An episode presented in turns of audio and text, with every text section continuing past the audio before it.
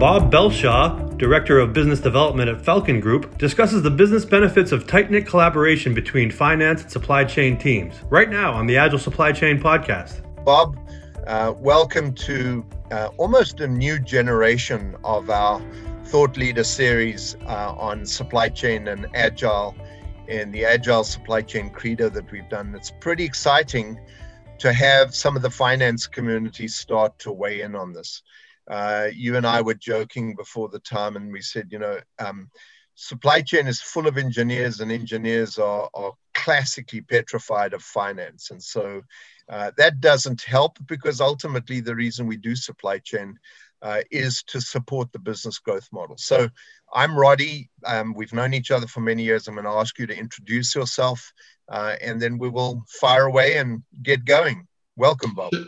Well, thank you, Roddy. It's great to be here. Um, I'm Bob Belshaw. I, um, I'm a supply chain finance convert. Uh, recently uh, joined Falcon Group, a, a, UK trading company that buys, holds, and sells inventory. Prior to that, I spent uh, 15 years at GE Capital and uh, BNP Paribas, um, providing finance solutions to the supply chain and going way back, I I was uh, uh, ran a little software consulting company in the supply chain, a lot of network design and optimization. So I, I think I've got a real appreciation of some of the stuff Roddy and uh, team are, are looking to talk about bringing finance and supply chains together. That's awesome. And and actually, I've had Bob, I've had you in discussions and panels before, and I've really appreciated because because of that inherent understanding of supply chain, I think I shared with you a note yesterday that someone yep. said, well, you know, control towers, they're great because they show us events and events show us where the inventory is. Therefore, finance must love control towers. Well, it's not quite that simple, right? And I mean, as, as we know, as the business is trying to pivot from supply driven, where finance and inventory and assets are absolutely critical, uh, moving to demand driven, which is all about the growth model of the business. Anyway, so so Bob, just in terms of the agile supply chain credo, which you know you've had a look at, and we got lots of input from you know all over the industry, McKinsey's, Accenture's, and and all the you know all the cast of characters. What what really popped out at you as a, as a finance person?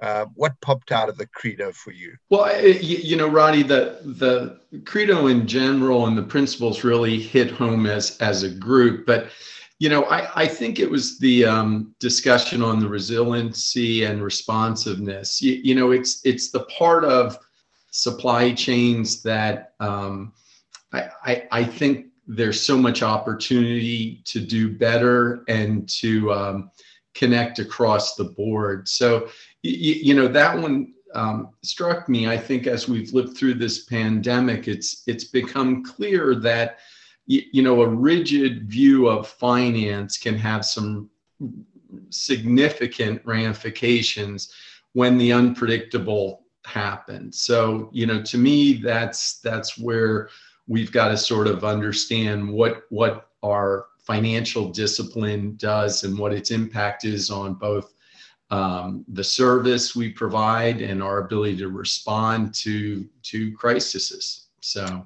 So, and that's a really good point because, and again, you know, this is not about beating up ERP, but I think most companies have invested a lot of their IT strategy in putting in one big ERP system. Forget about who the vendor is, but it's a big ERP system. And an ERP vendors and systems are great because they collect massive amount of data. They've got all the transactions, and at any point in time, you can push a button and theoretically get a cost or a or a plan or a you know a, a, a future looking perspective out of it but it's not enough and i and i think you know why i say and why i'm hearing more and more in the industry erp was sufficient at the time because we had systems doing hr and procurement and finance and uh, and materials management and capacity planning and asset management all spread out. We at least put them in one box. So we now have one view of that one box, but it's a very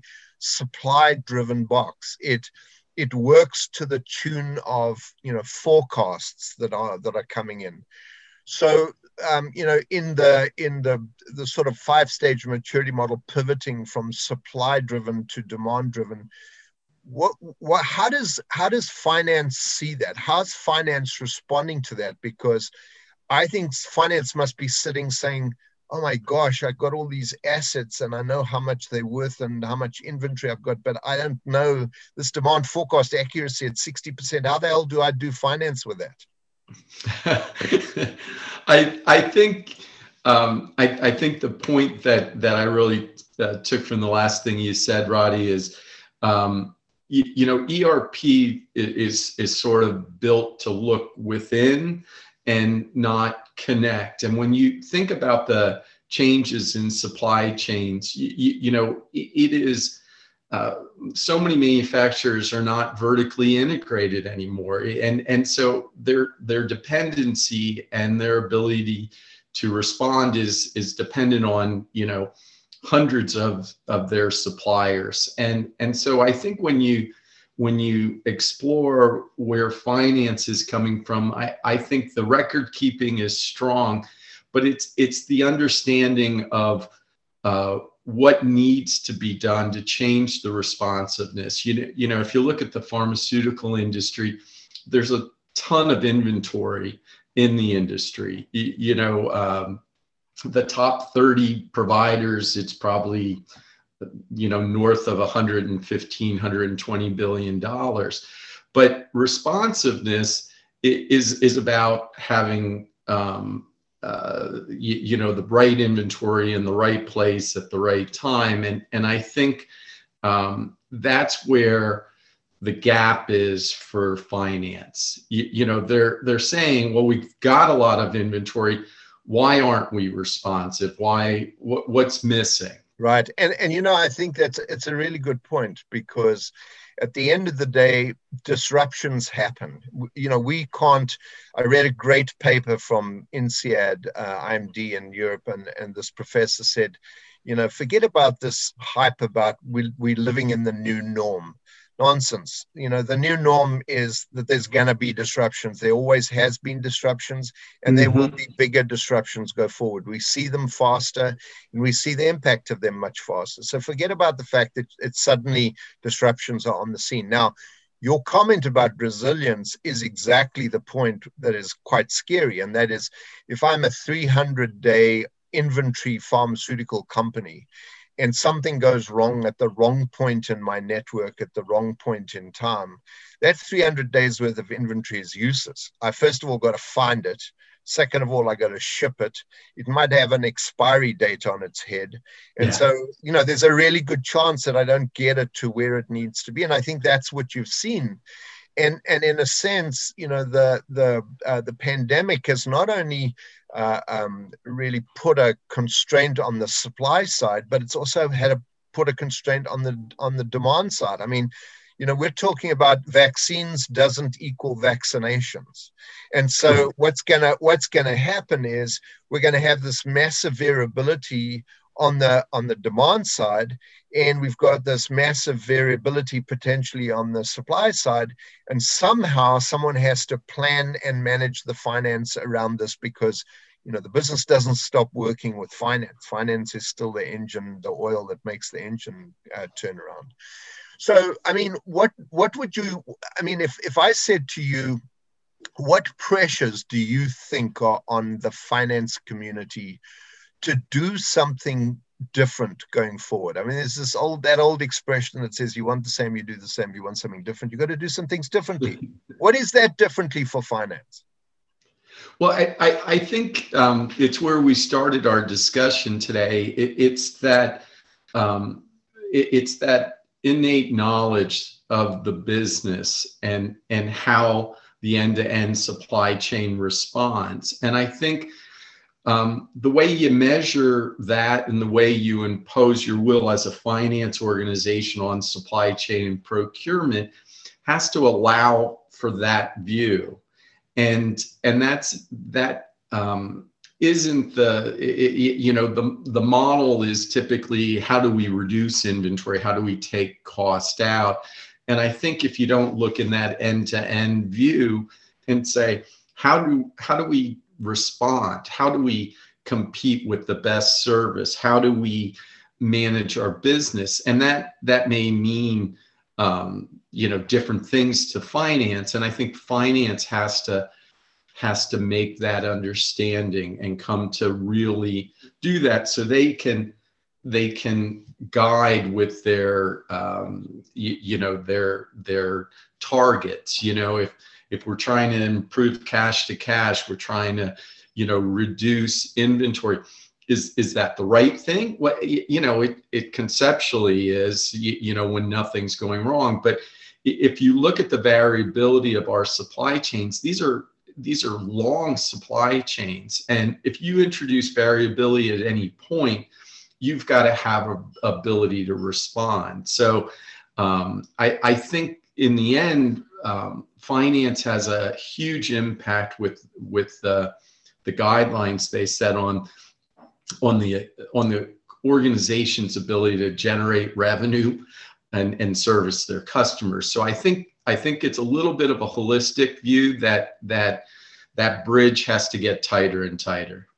You know, I think so. You we're at a, a brilliant point because just before the call, we were talking about you know in my engineering days we did courses at university on you know how you speak to finance. And your point mm-hmm. was well finance are actually learning how to speak to engineers. And i think that actually is quite a profound insight because it's much easier for so for an engineer mired in the detail of engineering everything's important. And the finance people are going to say holy mackerel i don't need all that stuff right? It's, it's most of it's the wrong stuff anyway Whereas finance knows what's really important to finance. And if finance can put supply chain in the language of finance to the engineers, you're probably going to have a much better resonance and a much better understanding of finance in the engineering community. And I mean, I think that's a profound comment, as simple as it may seem. No, I, I you know, having spent the the last 15 years uh, in this um, sort of world of, of third party inventory and coming in and working with corporates, I, I found that um, finance is really interested in why they have the inventory, you know, and they're asking, you, you know, very logical questions. You, you know, we, we keep trying to push the numbers down, but it seems like we have more inventory and our service isn't up. What, why, what's wrong? You know what could we do differently? And so they're asking different questions. And and you know it's clear to me it depends on your that individual corporate supply chain. Its um, uh, type of products it, all sorts of things that enter into how this has to look. And and finance can bring a lot to the party in those discussions where you know i i think to your point when you're when you're looking at all these moving parts in an end-to-end global supply chain it's very easy to just get buried in the details. But you know some different policy decisions can have you know i think a, a tremendous ramification on their ability to deliver. And you know when you think about it actually customer back to supply makes more sense to finance than supply to the patient, right? Because right at the end of the day, to your exact point, is why is all this inventory scattered all over the supply chain? It doesn't make any sense. So let's cut it in half. And oh my gosh, we just you know cut our uh, uh, on time and full to patients because we didn't realize that was a really critical part of the supply chain. So so in actual fact, the whole credo that talks about patient driven, everything is translated from the patient back. And if there is a disruptive event in the supply chain, figure out what the impact on the patient is. And, and I right. think that that fits the finance model much better than simply looking at, you know, let's cut costs and let's cut inventory and let's cut assets because you don't necessarily know how critical they are in the in the total picture. I mean, that's a it's a it's it's so simple for for me as an engineer, it's almost stupid, but for you as a but for you as a finance person, you might say, well, this is not pretty exciting. This is just straightforward how, how finance operates. So, so as we, um, you know, as we get to the end of this, I mean, I, I, one thing I'm going to ask you to do is if you had to come up with a stop and a start. So there's going to be a varied audience of people watching this interview, and and some of them supply chain, some business leaders, etc. What would you start off by saying? Look, this is what you have to stop doing, and obviously the start is the converse, but maybe there's a start that you need to think differently about. What would those be, Bob? Wow, that's that, Ronnie. That's a really interesting, um, provoking, uh, thought-provoking question. Uh, I, I, I think I, I would say to finance, you, you need um, to to really stop setting um, arbitrary um, types of working capital metrics that you're going to measure. I think um, you you need to have your team help you make that leap into where the inventory, where the cost, where the responsiveness is. So I, I think rethinking that whole um, that that whole model is is really where I'd recommend. You know, there's there's lots of things you can throw out, but when you you start to understand where your supply chain's vulnerable, what you can do as a finance leader, and um, and some of it's a trade-off. You, you, know, I remember with with a lot of supply chains when they first started going global.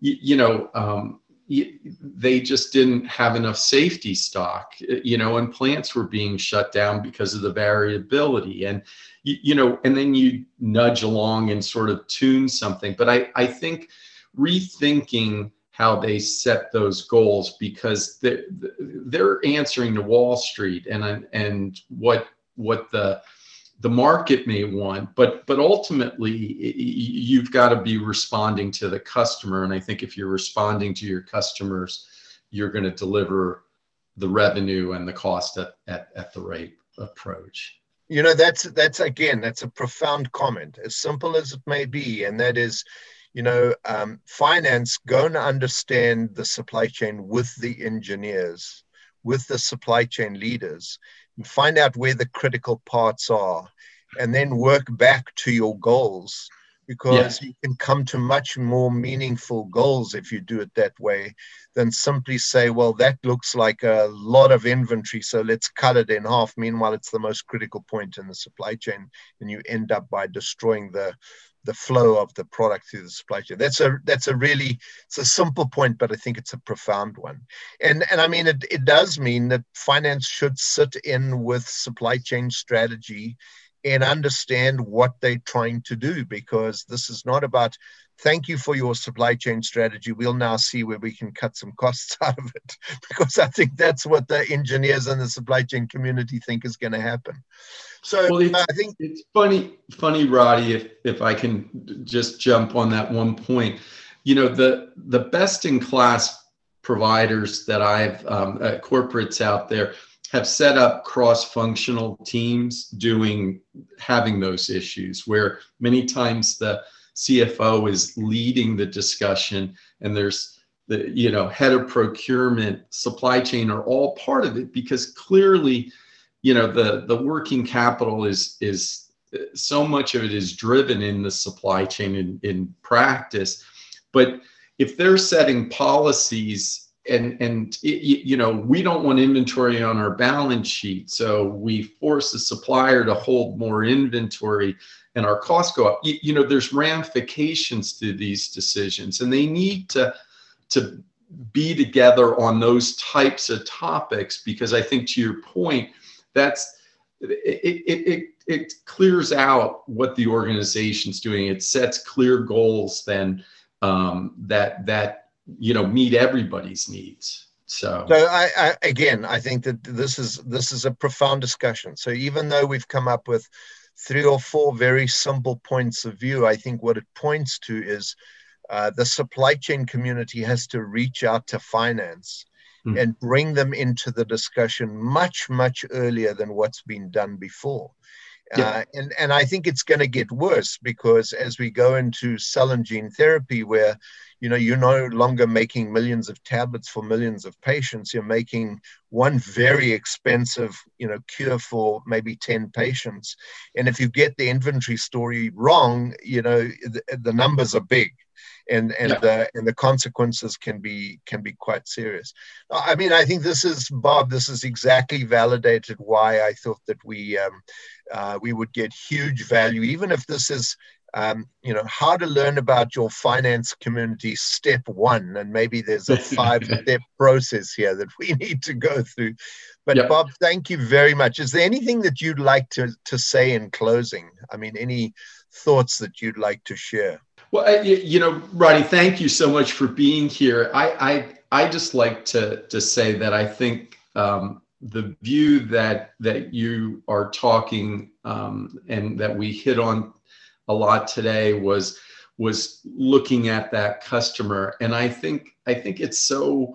To your point, it it it is obvious, but it's it's so easy to take your eye off that ball. And having worked with a lot of finance procurement um, groups together you, you, know there's a lot to be gained. There's tons of opportunities. And as they work together i think the opportunities to be more resilient to be more flexible to to provide outstanding service are all there. And to have plans in place for various types of of um, you know pandemics and and disasters you know it's it's just a question of getting your arms around it and and understanding i'm sole sourcing i'm uh, you, you, know that's a 3000 mile leg i've got inventory it's going to go obsolete. You know those trade-offs should should all be on the table i think. So i think these discussions it was fun to be part of it so i appreciate it